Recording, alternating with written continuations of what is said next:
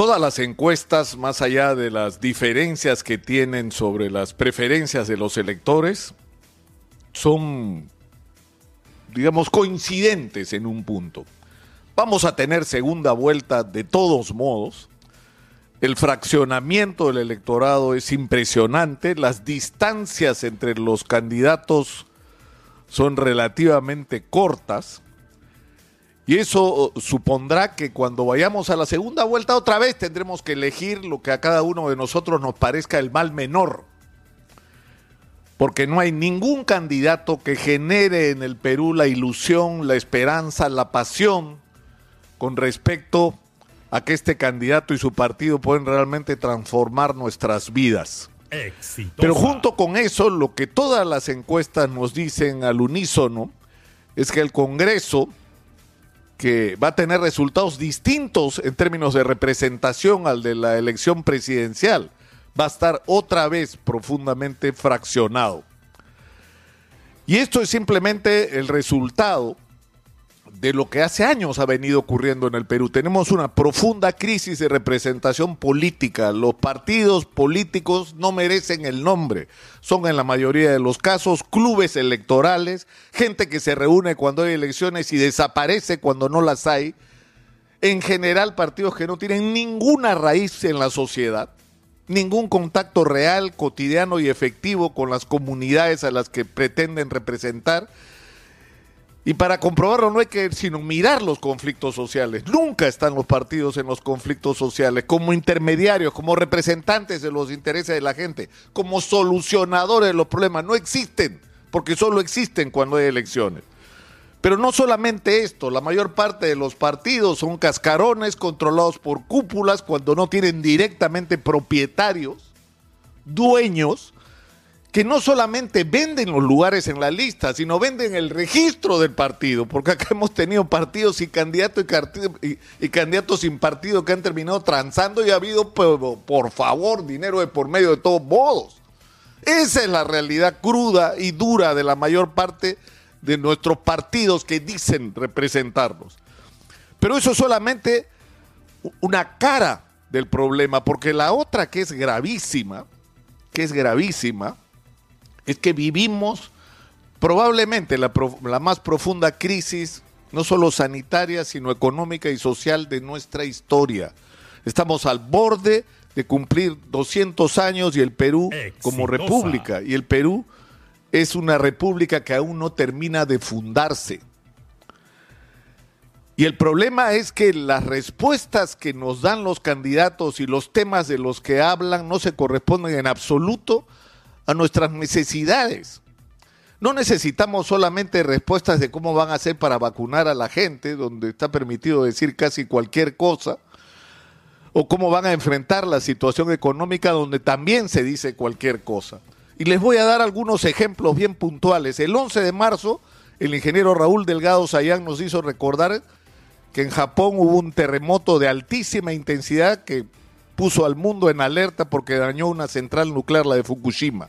Bueno, un terremoto igualito va a ocurrir, no es que puede ocurrir, va a ocurrir en Lima y Callao en cualquier momento. Según el último reporte INDECI, morirían en los dos o tres minutos que duraría este terremoto 120 mil personas, quedarían un millón de personas heridas, 350 mil hogares serían completamente destruidos, 650 mil hogares quedarían inhabitables, el 50% de la infraestructura hospitalaria quedaría destruida e inhabilitada para atender a nadie y lo mismo ocurriría con nuestros servicios de todo tipo, con los colegios, con el servicio eléctrico, con la telefonía, con el abastecimiento de agua. Y esto que es un problema tremendo para Lima y Callao, no ha sido motivo para incluir algo en los programas del gobierno que nos prepare para una situación de la que estamos hablando hace años. Y eso es solo un caso. Nuestro sistema de salud sigue colapsado, sus déficits son gigantescos. Ninguna de las respuestas que se están dando corresponde en absoluto al tamaño de las urgencias. La crisis de nuestro sistema educativo es tremenda. Es como si yo hubiera ocurrido un terremoto, así estamos. Casi la mitad de los colegios necesitan reconstruirse en el Perú. ¿Cuáles son las respuestas que nos tienen para estos problemas? para el empleo, que es el, el problema del Perú no es la informalidad, es la falta de un proyecto nacional que ha terminado en que los peruanos con su iniciativa, su voluntad, su talento, su, su imaginación, han visto cómo arreglárselas y eso ha generado la informalidad en todas sus variantes y presentaciones. Somos un país de sobrevivientes que viven el día a día, que si no trabajan dos días no comen. Eso es el Perú, lamentablemente, para la inmensa mayoría de peruanos. Y la pregunta es cuál es la respuesta que tienen para eso. ¿Cómo vamos a transformar este país en un país rico para todos? No hay respuestas a esas interrogantes, así como no las hay, porque tenemos dos problemas. Tenemos un problema de ser un país con enormes recursos, que crece en términos macroeconómicos, pero que no es capaz de darle a sus habitantes un mínimo de bienestar. Pero tenemos por el otro lado una gigantesca ineficiencia en el aparato del Estado. ¿Qué van a hacer para corregir la ineficiencia del aparato del Estado? De una burocracia que es lenta y lamentablemente en demasiados casos corrupta e ineficiente, como ya se ha señalado. ¿Cuál es la respuesta que tienen para la crisis de inseguridad? Pero no palabras sino estrategias reales. ¿Cuál es la respuesta que tienen al problema de los venezolanos? O sea, ¿cómo vamos a resolver? Tenemos un millón doscientas mil personas en el Perú. ¿Cuál es su respuesta? ¿Qué vamos a hacer con ellos? Lo cual implica no solamente políticas para los que están acá y para los que no deberían estar, sino un cambio en nuestra política exterior hacia Venezuela, que finalmente es la que nos ha puesto en la situación en la que estamos. Esa es la situación lamentablemente, la campaña electoral. Y a mí me ocurre, debo confesarlo, como un porcentaje muy alto de la población. Todas las encuestas coinciden en que más del 30% de los peruanos no van a votar o no saben por quién votar, cuando falta tan poco para las elecciones.